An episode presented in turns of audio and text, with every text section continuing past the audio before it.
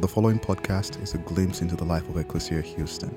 We pray it is a blessing as you seek to follow Jesus, the liberating King, and live in his kingdom here on earth as it is in heaven. Let's pray together. God, thank you uh, for the gift to gather together.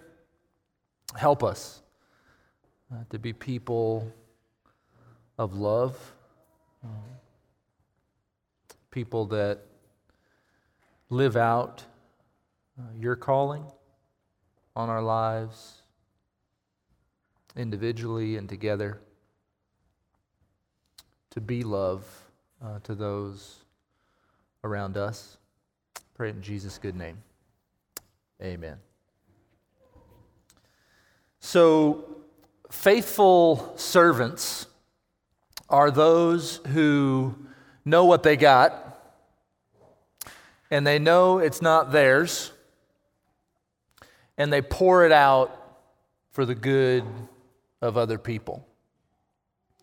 In January of 2010, a magnitude 7.3 earthquake um, decimated the already fragile and vulnerable country of Haiti. You might remember that. About 30 aftershocks followed, each registering at a 4.0 or greater. And uh, the rubble began to pile up, and we all watched in horror as the brittle infrastructure and foundation of that country um, just sort of toppled over. And we all asked a lot of questions. Uh, nobody was sure what to do next.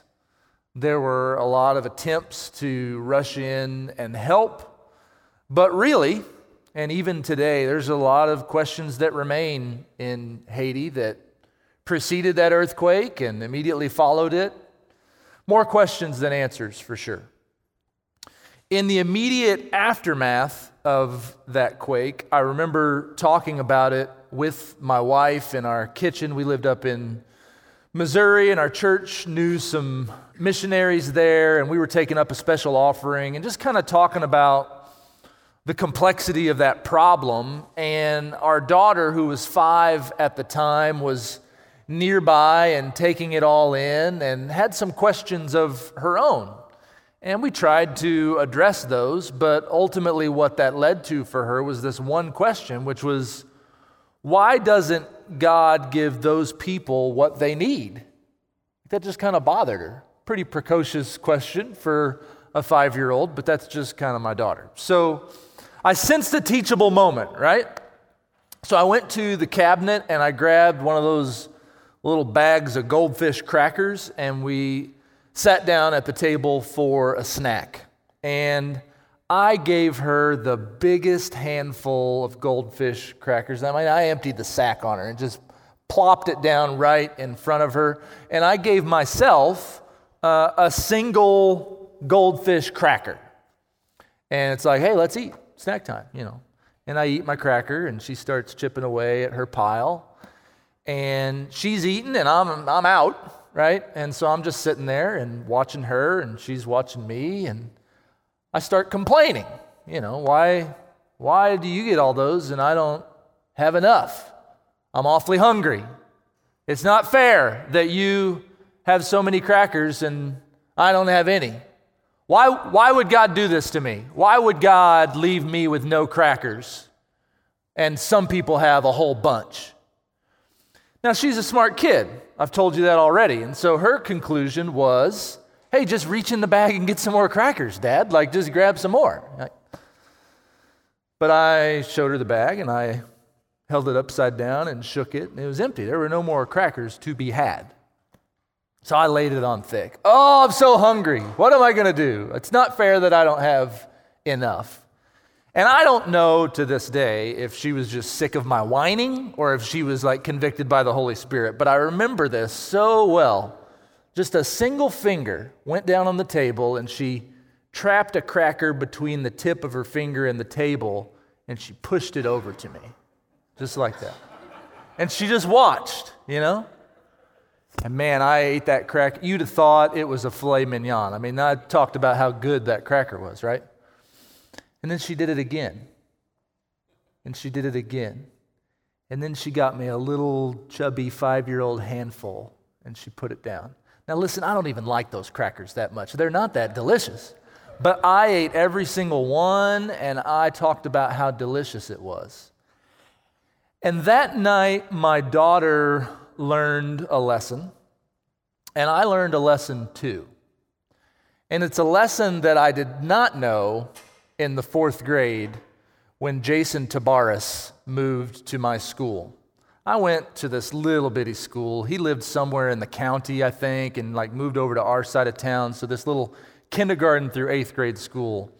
Uh, when you got a new kid, you noticed because there were only like 30 kids in your class. And Jason was a little different too. The things I remember about Jason most of all were one, that he was pretty short. We were all in fourth grade, so none of us were giants, but he was even shorter than average.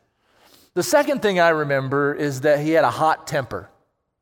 And that would come out especially in sports. He was good at sports. He was fast. He was quick. He could play basketball. He was always first picked in kickball. Like he was just a good athlete, but he also had this hot temper that would flare up. In fact, within just a couple of weeks of coming to our school, Jason had already been in a couple of fights and like the the legend of why he came to our school that perhaps he was that he had been kicked out of other schools for acts of violence like it just kind of grew.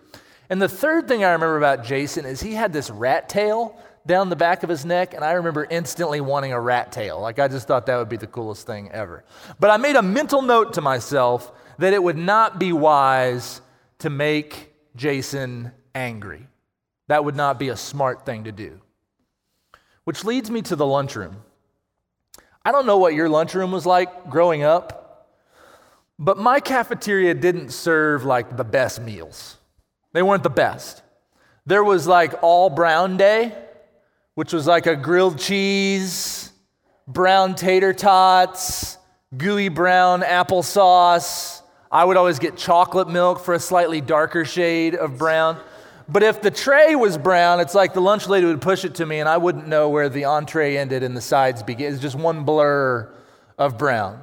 Then there was goulash day. Now, I don't know what goulash is supposed to be. All I know is that in elementary school, goulash was like this random combination of noodles and sauces and like maybe tiny diced vegetables. And I would just sort of pick through it and grab the least suspicious ingredients and try to get through it. And so, what these bad meals would serve to accomplish is a, a, large amount of trading.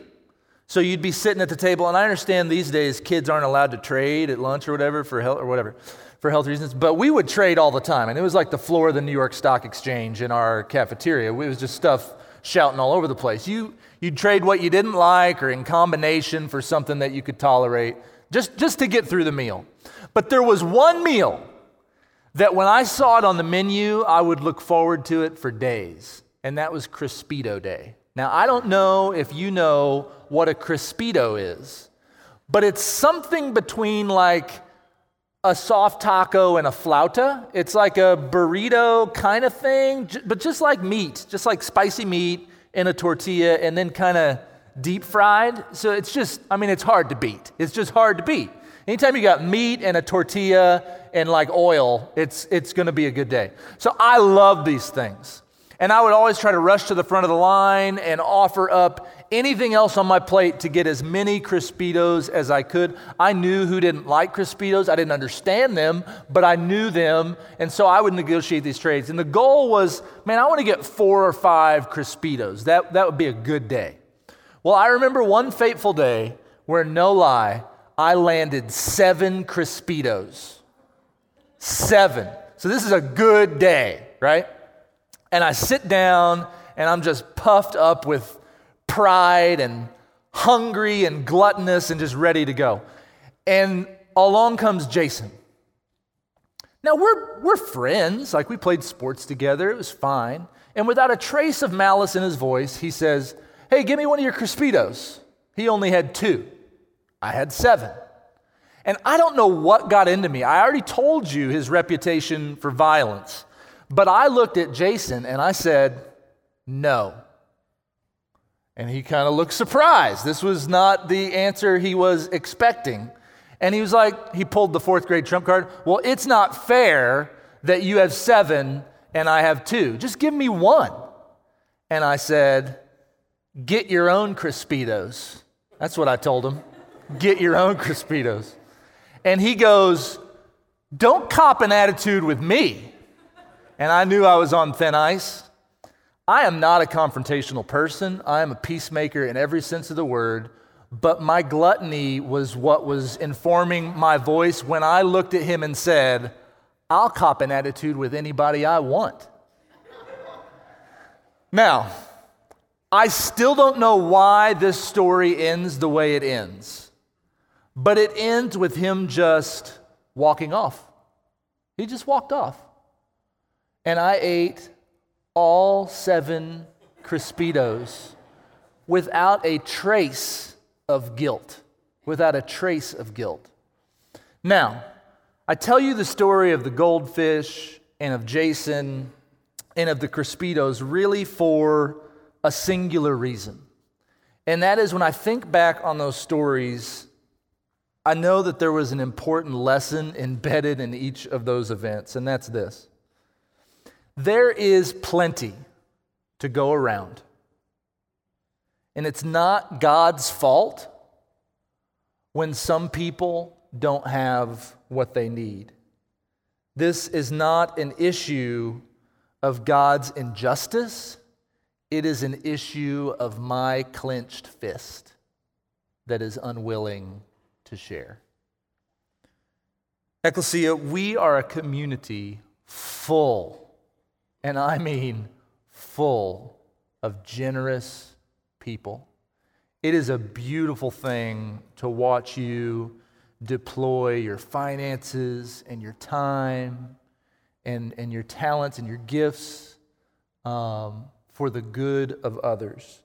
I, I love the story that we share here on the West Side. It's a story of humility and unity and two communities becoming one community and just a beautiful picture of the kingdom. I, I love that. I, I tell that story as often as I can because it's a beautiful one. But I'm afraid that we might be tempted to become comfortable in that. I, I fear that there's a risk that given all of that, um, that we might be tempted to become self congratulatory. That we would recognize what God has done in the past and just be satisfied at what God has done. But we are not here for ourselves. We're not here for ourselves. God has put us as a people in this unique place, and it is a unique place at this unique time, and we are in a unique time, to get stuff done for the kingdom. Earlier this summer, Chris was out and he talked about, in depth really, about who we are that we are Houston's holistic, missional Christian community. And there's a lot in there that we don't have time to unpack. You can go back and listen to the podcast. And that's a beautiful thing that we get to be. But what I don't want us to lose sight of is the mission. Why are we here? Why does God have us here? Last week, we saw some great teaching on the rhythms of ecclesia, what it means to be kind, to be hospitable, to be real, to seek God, to seek beauty, to serve others. And we talk specifically about that in the context of what we are doing globally, in particular last week with our brothers and sisters in Puerto Rico. But one of the great joys of my role is to try to translate what it would look like for us to be ecclesians on the west side. What does it mean to live out those rhythms in our neighborhood in a unique way? And so, how do we steward who we are in this place, where we are? How do we steward what we have in order to join Jesus in the great mission that he is on. How does he inspire us in the context of those who are in our midst? And while we're at it, what is our midst? Where are we and who are we called to serve? You know, we purposefully did not call this Ecclesia Piney Point. We called it Ecclesia on the west side. I want you to look at this map. Who are we trying to reach? Why are we here? What, where is here? How do we live out our rhythms? Sure, in memorial. How do we serve others in Spring Branch, north of the freeway? How do we seek beauty up and down the energy corridor? What does it look like for us to be real in Katy and in Richmond and in Sugarland and in Missouri City and in Cypress? How do we practice hospitality in the International District, which is so close from where you're sitting right now? You know, Greater West Houston has a million and a half people in it, and it's climbing fast. In 20 years, it'll be two and a half million. We are right in the middle of it. What does a faithful servant in that context look like? A faithful servant is someone who knows what they got, but they know it's not theirs, and they pour it out for the good of other people. I want to read a passage of scripture from Matthew 24, starting in verse 45. The trustworthy servant is the one whom the master puts in charge of all the servants of his household. It is the trustworthy servant who not only oversees all the work, but also ensures the servants are properly fed and cared for. And it is, of course, crucial that a servant who is given such responsibility performs his responsibility to his master's standards. So when the master returns, he finds his trust has been rewarded. For then the master will put that good servant in charge of all his possessions. But imagine that the master's trust was misplaced, that the supposedly responsible servant is actually a thief who says to himself, My master's been gone so long, he's probably not coming back. Then he beats his fellow servants and dines and drinks with drunkards. Well, when the master returns, as certainly he will, the servant will be caught unawares. The master will return on a day and at an hour when he isn't expected, and he will cut his worthless servant into pieces and throw him into darkness with the hypocrites, where there is weeping and grinding of teeth. A faithful servant, a trustworthy servant, is someone who knows what they got, that knows it isn't theirs, and that is willing to pour it out for the good of others. As Jesus is talking about what it means to be the faithful servant of a master, it's a recognition that we've been given something really valuable, that we've been entrusted with something that's a big deal, and that we would not waste that, that we would not take for granted what our master has given to us to share, that, that we would steward that well in a wise and responsible and meaningful and beautiful way. That, that we wouldn't waste the opportunity that we have.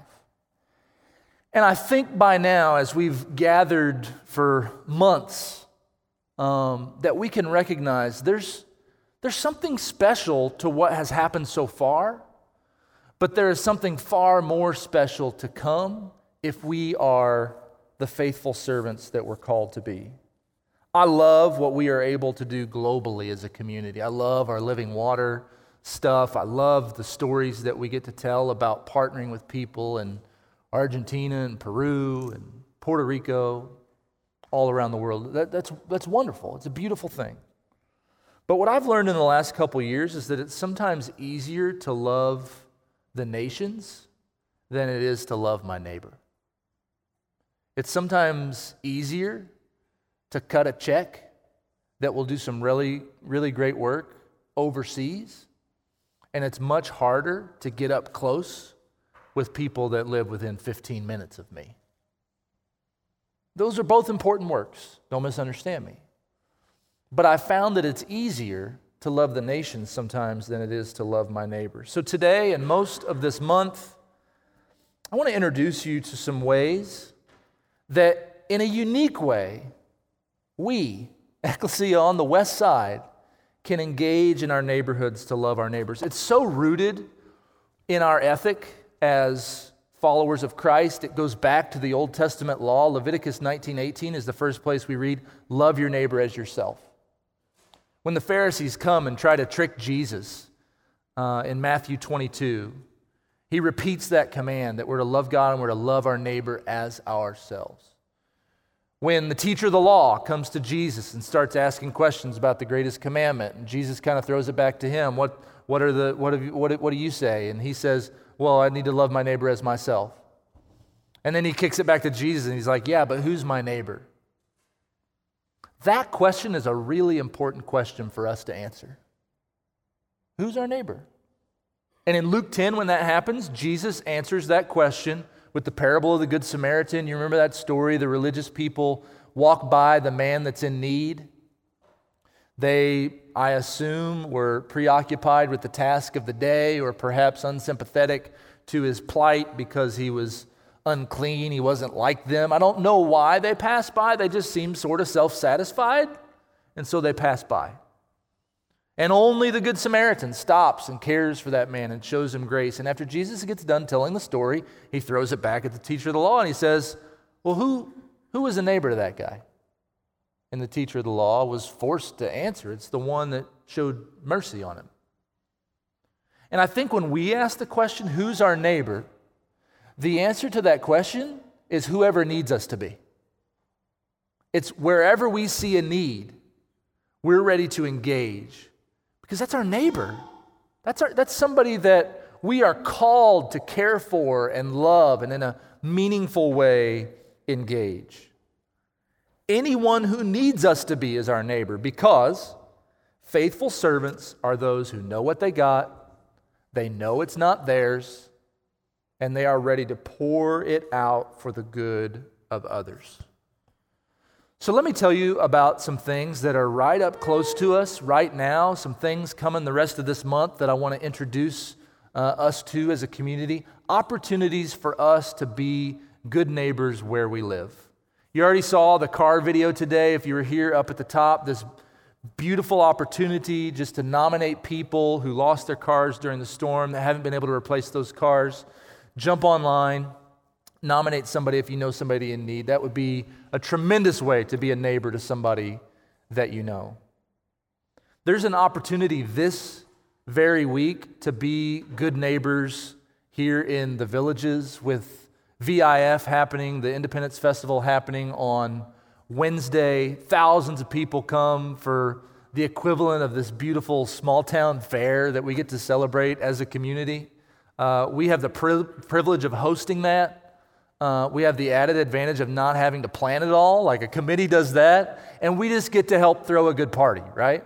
And so um, tomorrow afternoon, there's some stuff that needs to get carted around. If you're free after work, we could use some people to help.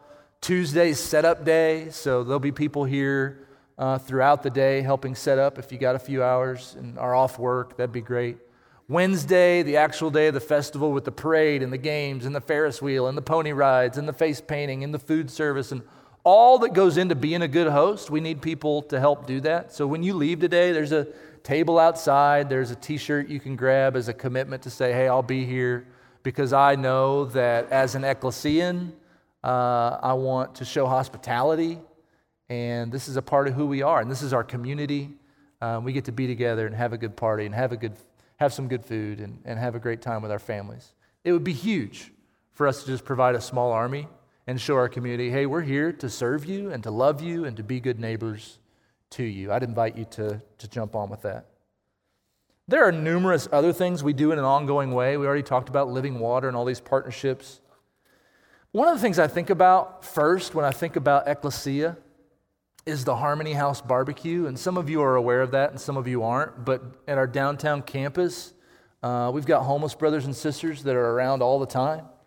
And so on a regular basis, uh, we get together and share a meal uh, with uh, them in community. And it's not this like we pack a paper, uh, brown paper bag lunch and like take it to them and hand it to them and say, go and be well fed. Like that's not the approach, right? We want to we want to be real with people and show hospitality. So we sit at the same table and we learn their name and we learn their story and we share good food because we're brothers and sisters, like we're in community together. And that's a beautiful thing, and some of you have helped out with that. You know what an incredible uh, ministry that that is. But one of the things that I've wrestled with since joining the team here is like, what's our equivalent to that on the west side?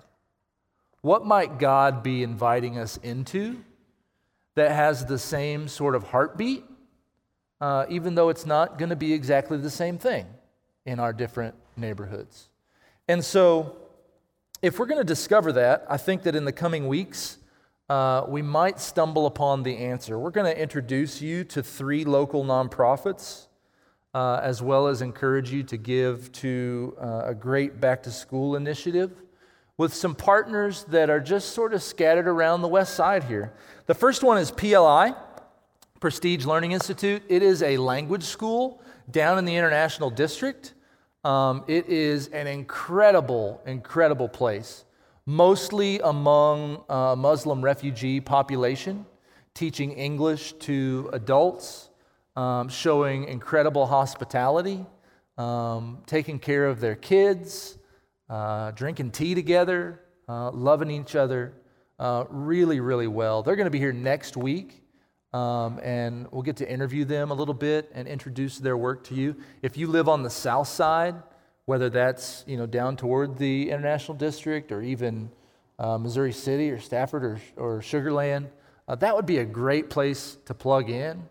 Uh, if you love teaching, if you love hospitality, especially if you are a woman, this is, this is mostly uh, a female student body that is a part of that and uh, that would be an incredible way to engage. They'll be here next week. You'll get a chance to meet them. Beautiful, beautiful people. Uh, the week after that, Sean Palmer's preaching, and that'll be great. But then on the 22nd, um, on the 22nd, Family Point will be here. Now, Family Point is an organization that Ecclesia has partnered with for years, but some of that has been difficult because, you know, we were downtown and they're way out west. But now we're in the same neighborhood. And so on the 22nd, their executive director is going to be here uh, and, and preach for us. She is incredible. Uh, she's going to share about their work uh, and invite you into that. A lot of after school work, uh, a lot of mentoring, a lot of tutoring if you have a background in education. It's just a beautiful work that they're doing. Uh, and it is out west of here, kind of Dairy, Ashford, Kirkwood area. Uh, if you live out that way, it'd be um, super easy to plug in. Even if you're out toward Highway 6 or Katy, um, it would be a, great fit for you to engage with uh, the people at Family Point. And then the week after that, we're going to welcome our friends from Spring Spirit, uh, which some of you are already involved with. Uh, I got to go up and meet them a few weeks ago and interact with some of their team. Unbelievable what they're doing, kind of far up north of the highway um, through baseball and through mentoring and so much more. Um, I can't wait for them to share that with you and to explain their heartbeat behind that and share their story. Uh, they are doing phenomenal, phenomenal work. And so we'll invite you into that as well. And then as we get into August, I know we did this uh, last year, but we'll engage with MAM, with the Memorial Assistance Ministry uh, and their back to school drive, and we'll get to talk about that in August and invite you to participate uh, in that as well. But here's the challenge in all that as, as we learn of what's going on already in our midst, in our neighborhoods, whether that's south or west or north, um, it's an invitation for us to be faithful servants, to engage as God leads us, to be those faithful servants that know what we have, but we know it's not ours. We're not gonna, we're not gonna have a clenched fist uh, we're to share again and again and again the good things that God has given us. We're to pour it out for the good of others. And I think that's to take two things, right? The first thing it's to take is a relational investment. Again, a lot of times it's easy to write the check and feel good about that contribution, and that's important. Don't misunderstand me. But a relational investment and getting up close with people is so valuable for us to be who we're called to be, particularly with at risk youth, which a couple of these organizations are so laser focused on. And we've talked recently about what would it look like for Ecclesia to be a community that where every single person every year engaged with at risk youth. And that means learning a name, that means learning a story, that means spending time. That means investing in a relational way to, to visit a part of town you don't normally visit, to swing a bat or teach a class or mentor a student, um, to give relationally. And then the second thing I think it's going to take is that we're willing to mix it up with people who aren't like us. Um, I, I, I, don't, I don't know why I sense this, but I, but I do. I sense that one of the reasons we are where we are is because we are right in the middle of just this beautiful diversity. On every, on every side, we live in this city that is just so interwoven and beautiful and looks like a gorgeous stained glass window. Um, and I think that's part of the reason we're here, because we are just in the middle of all of that. Maybe more so than you even realize. Right now, in the one story building, there's a small, faithful Japanese congregation that's gathering to worship like right over, right over there. Um, and I, you know, I understand there's language barriers and there's things that might prevent us ever from really being unified as a community, but we're going to be looking for opportunities to have a potluck with them, to learn their names. Pastor Noah is incredible. Um, beautiful stories in that community and opportunities to connect in a substantial way. We have an Arabic congregation that meets on Sunday nights every week. Um, they eat together afterwards. So, unless you know Arabic, which maybe some of you do, we have a brilliant, brilliant group of people.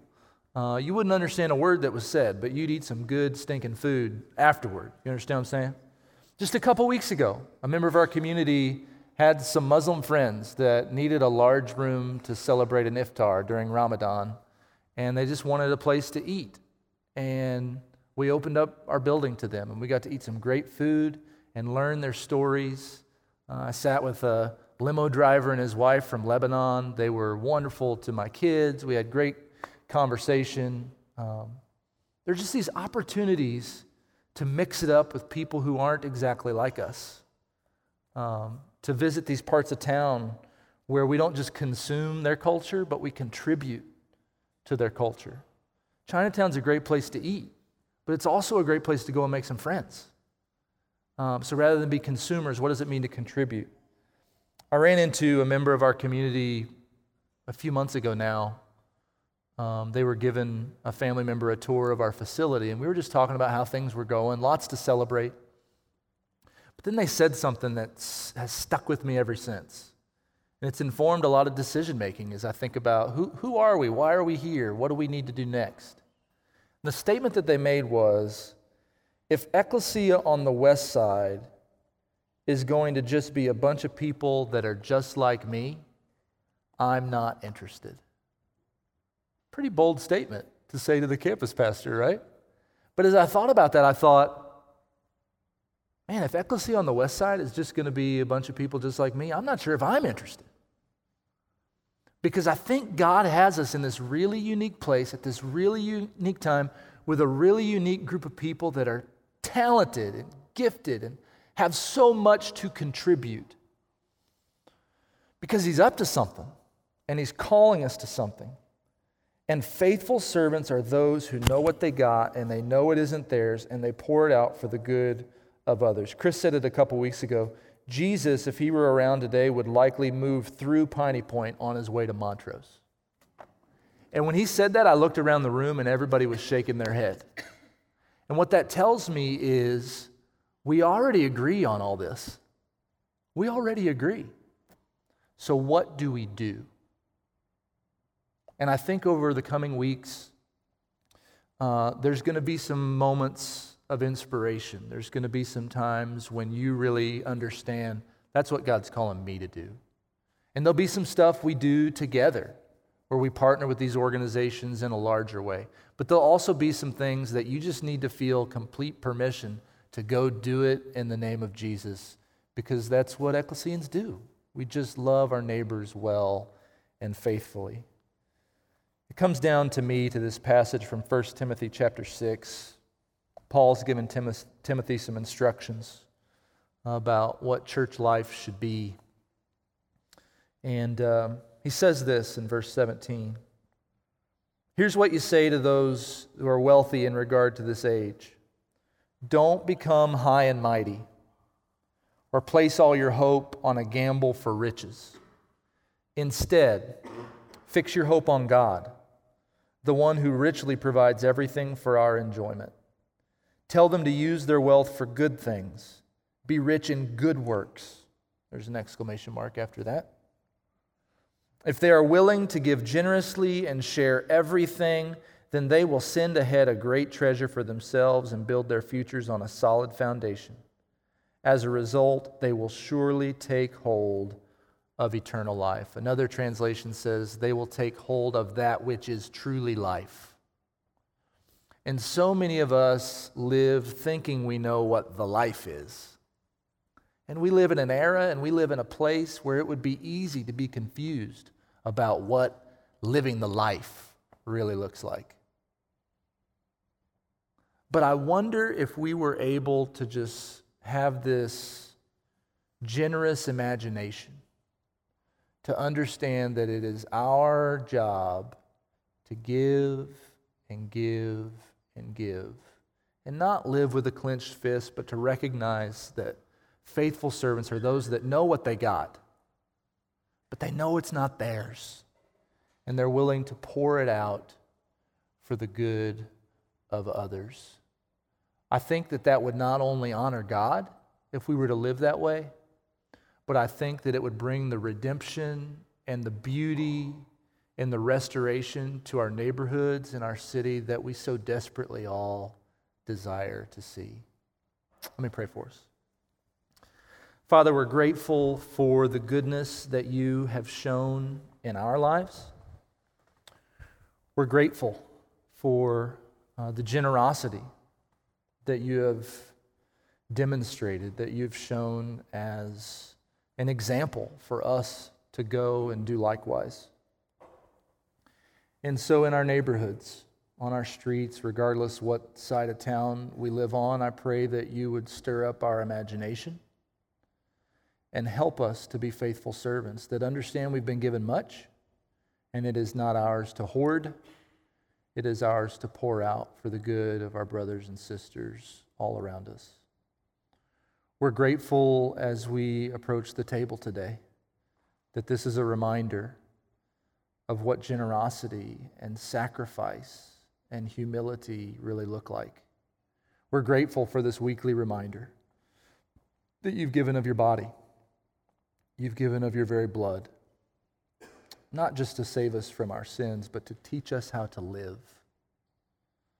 And so as we commune today, we pray a blessing upon the bread and the cup, but we also pray that we could live like you lived, pouring ourselves out for the good of others so that your kingdom will grow, that restoration will come, that we'll experience shalom